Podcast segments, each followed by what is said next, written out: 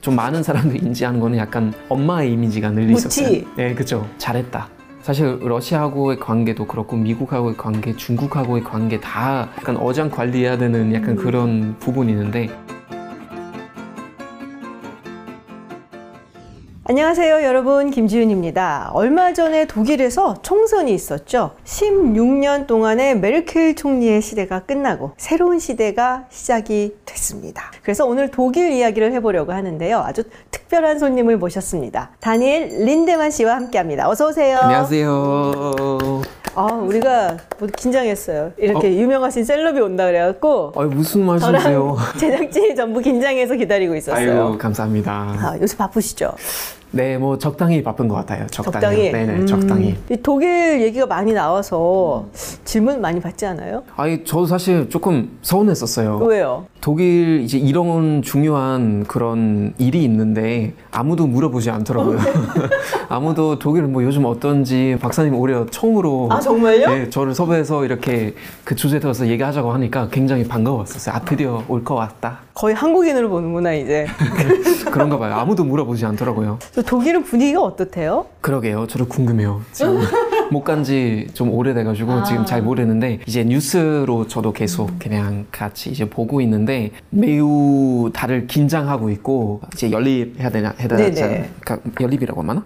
이제 그 연립 내각 해야 되니까 좀 이런 저런 이야기를 지금 이제 오가고 있고 좀 당 대표들이 서로 서로 만나고 뭐 아무튼 우리가 지금 다 지켜보고 있는 상황이에요. 지금 이제 보니까, 어, 368석이 과반이라고 그러더라고요. 네. 그리고 이제 총선 끝나고 보니까 SPD라고 하죠. 네네. 네, 사민당, 우리는 사민당. 사민당이라고 하는데, 이 사민당이 206석을 얻었고, 네. CDU하고 네. CSU라고 CSU, 하죠. 네네. 이게 sister party라고 이렇게 결국엔 네네. 같은데 이름만 좀 다른 네네. 거기가 이제 196석을 얻었고 요번에 녹색당이 굉장히 잘했더라고요. 맞아요. 네네. 네. 근데 지금 과반을 차지한 정당이 안 나온 거잖아요. 네, 맞아요. 그래서 열린 내각을 만들어야 된다. 맞습니다. 네.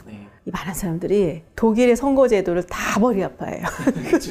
저도 사실 그래요. 독일 네, 사람들은 저도 잘 사실 알아요, 그런데, 근데? 네네. 아유, 저희도 잘 몰라요. 저희도 잘 모르고, 그러니까 대한민국과 다르게 저희가 이제 어떤 대선이 따로는 없죠. 그러니까 직선제 아니고 그 제일 많은 자리를 얻은 당이 보통 당 대표가 이제 총리되는 약간 그런 제도이긴 한데, 근데 꼭 무조건 그런 것도 아니에요. 이제 SPD가 그러니까 3인당 제일 많은 이제 투표율을 얻었지만 그렇다고 해서 지금 무조건 거기서 총리가 나오는 것도 아닐 수도 있고, 그래서 어 진짜요? 네, 약간 왔다 갔다 하는 상황이라서 이제 보통 그런 연립 내각 얘기할 때는 늘 나오는 색깔들이 좀 있어요. 음, 맞아요. 그래서 보통 이제 암펠 코알리치온이라고 해서 신호등 연립 내각이라고 하는 거죠. 그러니까 빨강, 초록, 노랑. 노란색, 그렇죠. 그러니까 3인당, 자민당, 녹색당 그거 하나의 연립 내각 가능성 있거나 아니면 자메이카 까만색, 초록색, 노란색. 그러니까 아. 기민당, 녹색당 그리고 자민당 이런 식으로 지금 제일 많은 확률이 있는데 그것 때문에 지금 각자 대표들이 만나서 얘기도 하고 그 얘기들 어떻게 오가는지 보고 언론에서 어 좀 확률을 이제 좀 예상하려고 하는 거죠. 근데 뭐 아무랑 할 수는 없는 거니까 색깔도 비슷해야 될 것 같고 그런데 네. 그렇죠. 어떤 어떤 정당들이 있고 음. 그 정당들은 이념 성향은 어떤지 좀 말해줄 수 있어요? 네, 좀 간단하게 설명해 드릴 수 있는데, 그러니까 저희가 늘 함께 해왔던 정당들이고 늘 이제 계속 언론에서도 등장하는 대표 정당들은 일단 CDU. 그러니까 우리가 하는 거는 뭐 CDU, CSU 같이 해가지고 연합으로 그러니까 Christlich Demokratische Union이죠. 그러니까 기민당이에요. 기독교 민주당. 근데 여기서 기독교 했을 때는 어, 한국에서는 이제 개신교 보통 인식하는데 CDU, CSU는 좀 더 이제 천주교랑 좀 더 가까운 어, 거죠. 그래요? 네. 그리고 3인당 같은 경우는 사회 민주당, 소циal politische 아니다. 한국어로는 알면서 독일어를 못해. 그 당이 이제 이번에 제일 많은 표를 얻었고요. 그 다음에 녹색당, 자민당, 그리고 이제 바로 독일을 위한 대안. 이 알터나티브 für Deutschland이라는 정당인데 이제 생긴 지 그렇게 오래되진 않았고 저희가 굉장히 많이 걱정했었죠. 왜냐하면은 그 당은 정말 완전 극우에 속하는데 그 당 내에서도 정말 극우 성향 거의 나치 가까이 되는 그런 것도 있고 조금 더 약간 완화된 버전 같은 당 안에 있어서 내부적으로 되게 갈등들이 많아요. 그래서 저희는 사실 그게 하나의 운이라고 생각해요. 내부적으로 너무 갈등들이 많아서 체계적으로 활동을 못해요. 그리고 이번에는 저희가 되게 많이 안심했던 게 아무도 그 당이랑 연립을 세우고 싶지 않아요. 그래서 이제 동독 지역에서 삭센주하고 튜링겐주에서 그 독일을 위한 대안은 굉장히 많은 표를 얻었지만 남은 지역에서는 거의 표를 많이 못 얻어가지고 생각보다 별로 위험성이 이제 없어 보이는 거예요. 근데 저희는 그 이제 그 난민 사태, 그러니까 2015년 그 난민 사태 이후로는 그 독일을 위한 대안이 되게 많은 표를 얻었고 좀 걱정 많이 했었는데 다행히도 위협성이 지금 있는 건 아닌 것 같아요. 2017년인가 선거했을 때 그때 굉장히 좀 선풍적인 인기를 끌어갖고 맞습니다. 사람들이 걱정을 했었던 네. 기억이 나는데 왜냐면은 제 되게 친했던 그 대학원 친구 중에 한 명이 네. 독일하고 오스트리아를 비교하는 연구를 했어요. 근데 오스트리아에서는 그 당시만 해도 벌써 20년 전인데 그 당시만 해도 벌써 극우 정당이 있는데 네. 독일은 안 나타난다는 거예요.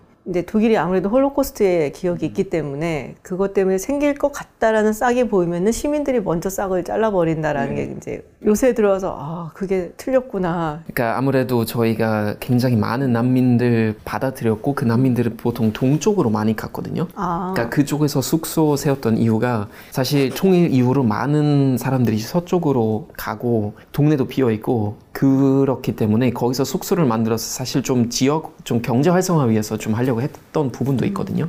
근데 그 동쪽에서 사는 사람들은 진짜 막말로 그냥 완전 시골촌에 살다가 갑자기 부르카 쓰고 이런 많은 사람들이 같이 다니니까 문화 충돌, 종교 충돌 많이 일어나고 그래서 저희가 좀 걱정 많이 했었는데 저는 개인적으로 되게 인상 깊었던 이야기 뭐냐면은 저희 제일 친한 친구 중에 한 명이 이제 역사 선생님. 옛날에 어서와 한국은 처음이지 나왔던 역사 오! 선생님 마리오. 그 친구가 이런 얘기 했었어요. 우리가 그 독일을 위한 대한 그 거기 그 의원들에게 너무나 어떤 톡쇼나 이런 데에서는 발언권도 일부러 안 주려고 하는 거예요. 근데 그거 생각했을 때는 되게 좋은 건데 홀로카우스트 기억이 있으니까. 근데 그 친구가 오히려 그거 반대하더라고요. 그렇게 되면 오히려 사람들이 극우당한테 발언권도 안 주고 하니까 오히려 약간 희, 희생양 맞습니다. 혹은 약자 프레임이 맞아요. 되는구나. 그런 프레이밍이 되니까 일단 그냥 뭐 할 수 있는 대로 주지만 시민 사회에서 어쨌거나 그 싹을 잘라버릴 거니까 이러면은 오히려 역효과 일어날 수도 있다고 하더라고요. 근데 이제 우리는 이제 CDU, CSU라고 하는데 아까는 이제 독일식으로 얘기를 했단 말이에요. 네네네 맞아요. 사실은 이제 바이에른 주에서는 이제 CSU 기독교 사회 당이라고 해야 되나요? 네네네. 네.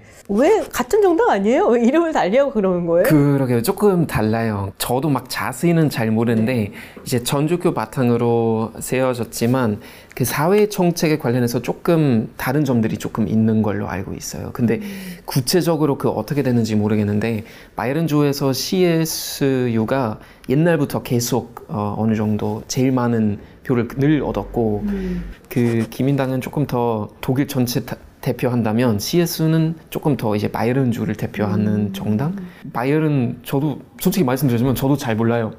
거기 약간 애들이 우리하고 조금 다르다고 해야 되나? 어 진짜요? 지역 자체가 조금 마인드나 사람들의 어떤 특징들 저희하고 조금 다른 것 같아요. 어, 어떻게 달라요? 그러게요. 그러니까 이제 그냥 바이에른주의 역사 잠깐 설명드리자면 독일이 우리 어떤 독일 통일하면은 이제 1990년대 통일 말하지만 이게 사실 재통일이거든요. 그러니까 독일이 처음으로 통일했던 거는 1871년 비스마르크 밑에였는데 비스마르크가 이제 그 당시에 프루시아의 어떤 총리였고 먼저 덴마크 그 다음에 오스트리아 헝가리 마지막으로 프랑스랑 전쟁을 치르면서 독일을 처음으로 통일시켰는데 희한하게도 처음으로 통일했을 때는 바이에른이 우리하고 통일하고 싶지 않았어요.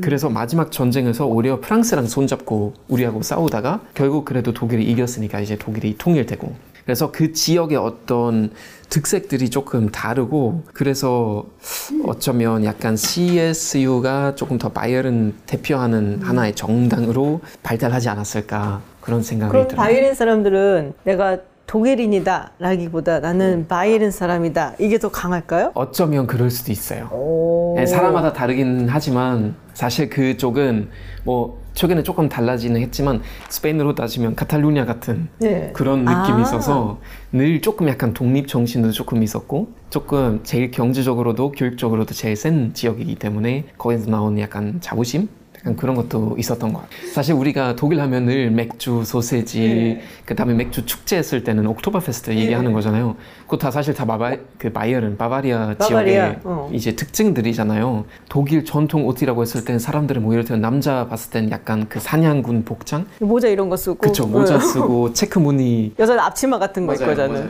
그런 복장들은 바이에른 주의 전통 옷이에요. 그래서 저희하고 조금 달라요. 저는 독일에 두 군데 가봤거든요. 네. 그 베를린하고 뮌헨하고. 어. 근데 너무 달라서 분위기가 완전히 다르더라고요. 그래서 네. 물론 이제 유럽을 여행을 하다 보면은 같은 국가인데도 지역에 따라서 되게 다르다라고 느끼는 경우는 아주 많아요. 뭐 이태리 맞아요. 정말 대표적인 케이스고 네. 독일도 그래서 사실 좀 놀랐었어요. 왜 그런지 독일은 그냥 하나의 독일 같거든. 근데 너무 달라서 너무 달라요. 네. 진짜 달라요. 그 다른 지역으로 가면 조금 다른 나라 여행하는 느낌도 있어요. 음식들 좀 사람들도 다른. 약간 다른 것 같아. 아, 그러니까 저도 솔직히 그 한국에서 옛날에 그 시네발렌이라고 그, 네. 그 둥그런 과자가 유명했었잖아요. 저 한국에서 처음 봤어요. 아 진짜요? 네. 그 로튼부르크라는 도시의 대표 과자인 걸로 알고 있는데 여기 H백화점 가서 처음 봤어요. 아 진짜? 네. 그래서 다들 어 독일 과자인데 옛날부터 많이 먹겠네. 좀 뭐야 이게? 저도 사실 민치는 2015년 내 친구 집은 어딘가 그 촬영 때문에 네. 처음 가봤어요. 아, 민치는 이런 곳이구나. 되게 신기하다. 우리가 제가 더 관광객이었어요. 촬영 감독들 중에 민치는 막 몇 번 더 갔다 온 사람들도 있었고, 그래서 저한테도 되게 신기했었고, 베를린도 세 번인가 네 번밖에 못 가봤어요. 근데 약간 확실히 동네 분위기 달라요. 약간 그런 느낌이 있어요. 베를린은 다른 유럽 국가들의 수도하고 너무나 다른 느낌이에요. 안 예뻐요. 우리가 보통 얘기하는 거는 가난하지만 섹시한 도시. 음, 근데 안 예뻐요. 못생겼어요. 근데 너무나 중요한 도시예요. 그리고 뮌헨은 좀 부자 동네. 건축도 예쁘고 잘 사는 사람들이 많고 비싼 집도 많고 그래서 제가 서울하고 만약에 비교한, 비교한다면 제가 볼 때는 뮌헨이 약간 청담동? 청담동. 네, 약간 그런 느낌이고 베를린은 홍대 약간 홍대나 뭐 연희동 약간 이런 이런 느낌이라고 해야 되나? 아, 좀 힙하면서 맞아요. 뭐 돈이 되게 많고 막 그쵸. 이렇게 있어 보이진 않지만 네네네. 굉장히 막 앞서 나가는 듯한 맞아요. 엣지 있고 그쵸 그쵸. 정치 얘기하다 갑자기 동네 얘기로 갔어. 근데 그러니까요. 야, 근데 멜킬 총리가 16년을 했어요. 네. 그리고 이제 물러났는데 아직은 안 물러났습니다. 그래서 16년 동안 이제 총리를 하고 물러나게 됐는데 독일 사람들의 이 멜킬 총리에 대한 생각은 어떨까요? 인기 많다고 들었어요. 네, 아, 계속 왔다 갔다 하긴 했는데 사실 제일 큰 위기가 아마 난민 그 사태 벌어졌을 때 제일 큰 위기 얻었었고 그때는 설문을 봤을 때는 그 지지율이 제일 떨어졌을 때였는데 그래도 기본적으로 우리가 메르클 이제 정권을 잡았던 그 16년 동안 봤을 때는 잘했다. 어, 라고 생각하는 것 같아요. 금융 위기도 있었고 그리스의 사태도 그리스, 있었고 아. 그쵸 난민 사태 있었고 코로나 있었고 여러 가지 문제들이 있었는데 메르클이 정말 어, 굉장히 잘 나라를 이끌어가고 이후에서도 정말 중요한 역할을 했었고 그런 큰 위기들을 그래도 비교적으로 정말 잘 극복했던 음. 그런 좀 많은 사람들이 인지하는 거는 약간 엄마의 이미지가 늘 있었어요. 무티. 네, 그렇죠. 무티의 개념이 늘 있었고 검소한 무티의 음. 개념. 그래서 그냥 일반 마트 가서 장 보기도 하고 맞아요. 복장도 막 엄청 화려하거나 뭐 그렇지 않았고 어, 원래도 뭐 과학자이니까 이제 물리학 박사님이시잖아요. 그냥 늘 약간 좀 분석하는 이런 모습도 있는 반면에 또 되게 의외의 모습들도 있었어요. 그러니까 2014년 독일이 월드컵 우승했을 때 와 막 파티하고 막 사실 독일이 유럽의 병자라고 그랬었거든요. 예, 워낙 이제 통일하고 난 다음에 경제적으로 좀 많이 안 좋아져서 이걸 뭐 버텨낼 수 있겠냐 독일이 맞아요. 그래서 유럽의 병자다 그랬는데 그거를 이제 딛고 일어서게 했고 그리고 누가 뭐래도 지금 사실 유럽을 이끌고 가는 게 특히 유럽 연합 같은 경우는 이제 독일이라고 보니까 프랑스가 호시탐탐 노리고는 있는데 어쨌든 메르켈 총리가 있을 때는 압도적으로 메르켈 총리가 네. 이제 끌고 가는 것처럼 보였거든요. 이제 떠나고 난 다음에는 이제 어떻게 될는지는 뭐 좀 잘 모르기는 하는데 어떻게 보세요? 그러게요. 이제 한번 봐야 될 것 같아요. 이제 다음 총리는 제가 볼 때는 일단 남자가 될 것 같고요. 숄츠 숄츠 이제 아마 그 확률이 제일 높은 것 같고 제가 볼 때는 어느 정도 이제 어떤 연립 내각이 이루어지고 뭐 계속 독일은 이제 계속 좀 모든 과정들이 좀 오래 걸려요. 그래서 잘못된 결정들 나오는 경우도 있지만 제가 볼 때는 그건 방지하는 제도들이 좀 있고 엄청 큰 변화들이 아마 있지 않을 것 같아요. 근데 좀 이제 두고 봐야 할 것은 미국과의 관계 앞으로 어떻게 할 건지 그런 면에서는 사실 프랑스하고 조금 차이들이 있어요.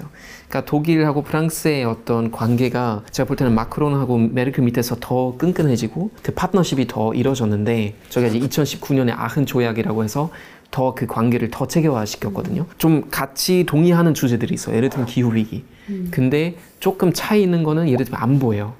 프랑스는 이제 유럽 내부적으로 좀 더 우리가 이제 좀 든든해져야 된다는 개념이 있는데 독일은 조금 더 이제 transatlantic partnership 즉 미국하고의 관계를 조금 더 그런 것 조금 지켜봐야 될 것 같아요.